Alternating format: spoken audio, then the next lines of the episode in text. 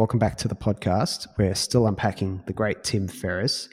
Today, talking a bit about generalists versus specialists or focusing on one thing. I want to ask you personally, it doesn't necessarily have to be the case, but have you ever agonized over trying to pick one thing to focus on, being narrow and specific in your kind of, I guess, your work life or what you prioritize?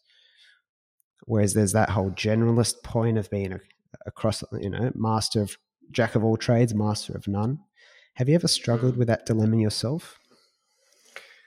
I can think of a recent example, more specifically around when I was trying to learn a bit more about network engineering and yep. Uh, you know i had a boss and a mentor who said you know do this do this training course which is very general so and i tried to go a little bit more specific in terms of around one vendor or one certain mm-hmm. company and i was steered away from that because you know it's better to learn the first principles of networking in general because you'll just get a better understanding. Uh, like I'm not a network engineer, I'm still a, essentially a salesperson. So going deep into that would be counterintuitive. That's that's that's an example I can think of just off the top of my head. Fantastic example. To bring it out even more to someone who might be listening to this, I'm noticing a lot with young people, a lot of people in constant student. Uh, we're getting this whole Da Vinci style, multidisciplinary person start to show up more and more. We're realizing that we're not just interested in one thing necessarily. And this mm. creates a lot of agony for young people because they're looking at these systems that suggest that there is one thing. Dad had one job for 40 years, you know, and mum. And university is like you're really picking one degree, a little bit better with the freshman year thing, I think, in the States. But there's this agony over being a generalist and not being able to focus on one thing. And I want to give a bit of relief because Tim Ferriss is a good example. He's done a lot of different stuff. Very kind of accomplished person by any metric. And he has a great kind of um, breakdown here on the whole specialist generalist dilemma. And he ref- and it comes back to what you you just gave a great example of it. He references a guy called Scott Adams, who says that you kind of need to be in the top 0.001% of, of one specific thing to make much of uh, say being a basketball player or a tennis player. Like I think in tennis, it's like the top 10 or the top 20 or whoever they make, some of them make a lot of money. Some of them make money out of tennis. But I think as you get to the back end of the top 100 or, you know, amateur or pro, I think it's really hard to actually make money out of tennis. I think a lot of them struggle with it, right? So it's like mm-hmm. you need to be so good to actually just make a living doing it. That's this dilemma. But if you're too general, no one goes for you goes to you for anything, and you probably can't dominate any category because you're not you don't nail any one thing.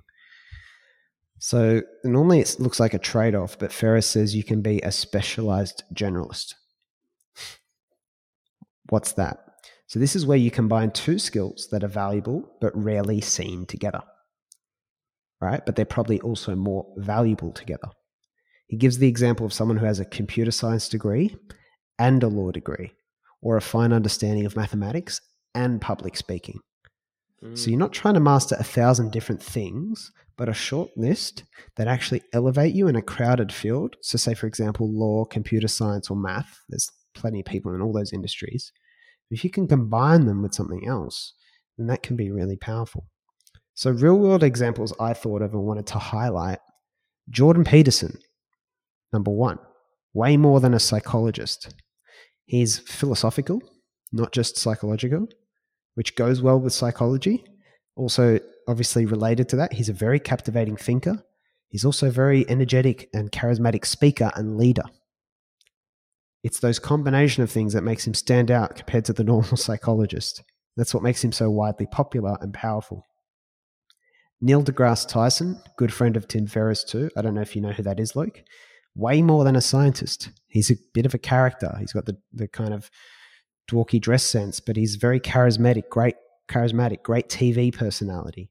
More relatable probably than like a Stephen Hawking or someone like that. And he bucks that introverted scientist stereotype. Mm. So he kind of just that's enough to really differentiate him. Warren Buffett Warren Buffett's best investment, he says, was uh, I think Dale Carnegie's speaking course. Even though he's famous for investing in companies, You might think about how speaking has probably given him a lot of career advantages, right? Confidence, Mm. negotiation skills that helped with the whole financial part of his success. And, you know, I think my previous industry of focus, which was real estate, I also had, I think, a lot of good examples. So I had a good friend, Victor, who was a real estate agent. I think you might have met him at one point, Luke, I'm not sure. But he started as a real estate agent, but then went into mortgage broking, which is where they help you get loans and stuff. And he was quite good because he'd had the real estate experience at corporate companies, but then also the the finance side. So he's got the combination. Not everyone who's a mortgage broker has that. Also, he would have the networks from what he did before. Right? So that's like a point of difference in a crowded industry. And then one of the guys I used to work with, Andy, was a great, great agent, right? Good at all the agent stuff. But then he was also really into digital marketing, Facebook ads, and all that. Most agents are not really into that stuff, right? Especially older agents. But that is a powerful, instead of being the number one agent in uh, Manhattan or Bondi or something like that, and that's normally what you have to do to dominate in real estate, you have to keep working to try and get the monopoly in an area. You can combine some, and way around it is to actually not try and compete at someone else at the game they're already better at you at, at to actually find a unique point of difference that combines with the basic skills. So if he goes to an area with a dominant agent, but they don't have the digital marketing skills, but he can advertise a property better, that's a point of difference. So those were just like a couple of uh, key examples of a very powerful concept.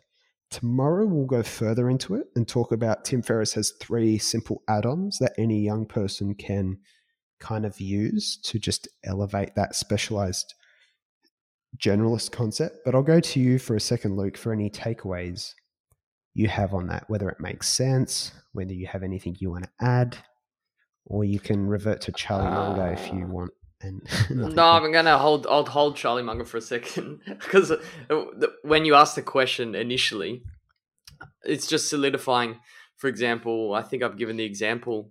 I've observed salespeople that are very, very effective when they understand engineering principles because they're essentially Exactly. two resources. They don't need to be the most, but if they have a basic understanding, then they can sort of understand the first principles of networking and cover that aspect while also being very effective communicators and question ask question askers, I Yeah. guess, to extract the necessary information from the client. Like th- having that as opposed to then leaning on a technical resource as well is very powerful. I think that's very powerful. A couple of things come to mind from previous episodes. I don't think we actually talked about it on the podcast, but in the blog post on Naval, uh, I mentioned his discussion of selling skills and technical skills. How a lot of Mm. people in Silicon Valley, his world, normally one of one or the other, but if you can combine both eventually, like Elon Musk, Steve Jobs. Steve Jobs is not a master of he wasn't the best product developer, wasn't the best technical. He started off with Wozniak in that role, but he really understood marketing and sales and storytelling. He was fucking Mm. insane at that. But he definitely understood product enough. He met spec. Is this term meet spec, right? Meeting the specifications. You just need to be able to jump the bar in a high jump. It doesn't matter if you clear it by 10 meters, that doesn't actually matter. You still progress to the next round, just like the guy who cleared it by one centimeter.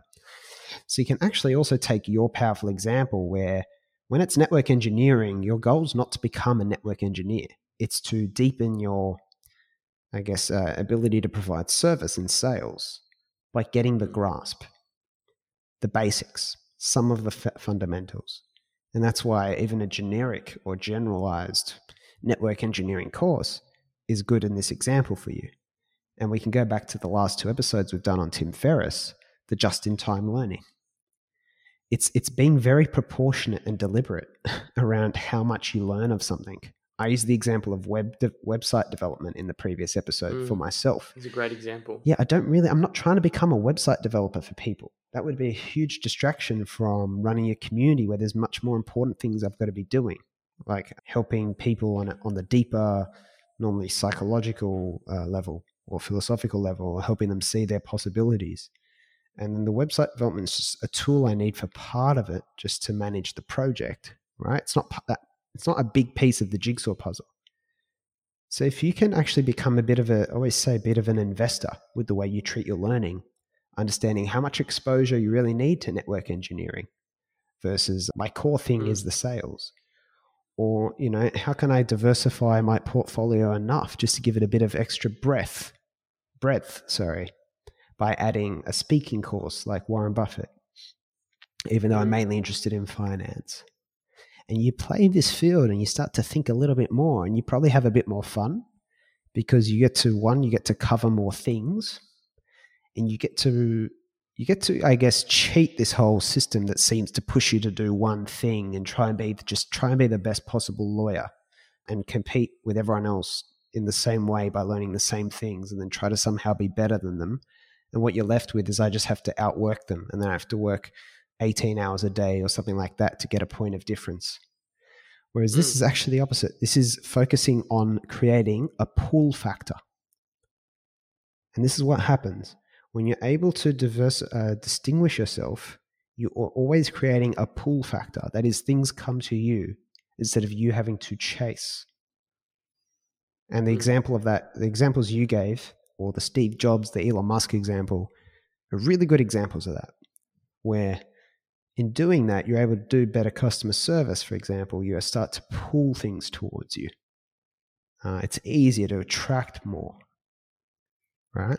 But that's the nature of being a specialized generalist and the nature of uh, creativity because it is it is diverse. Joe. Yeah.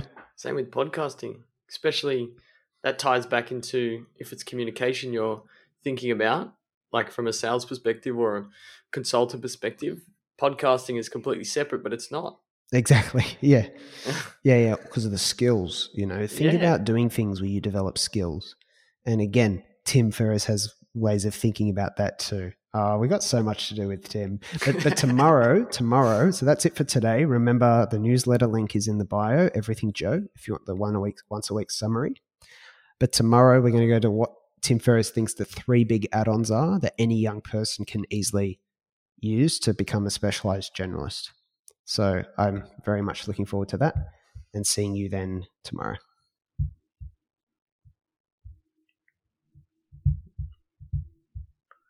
Ooh.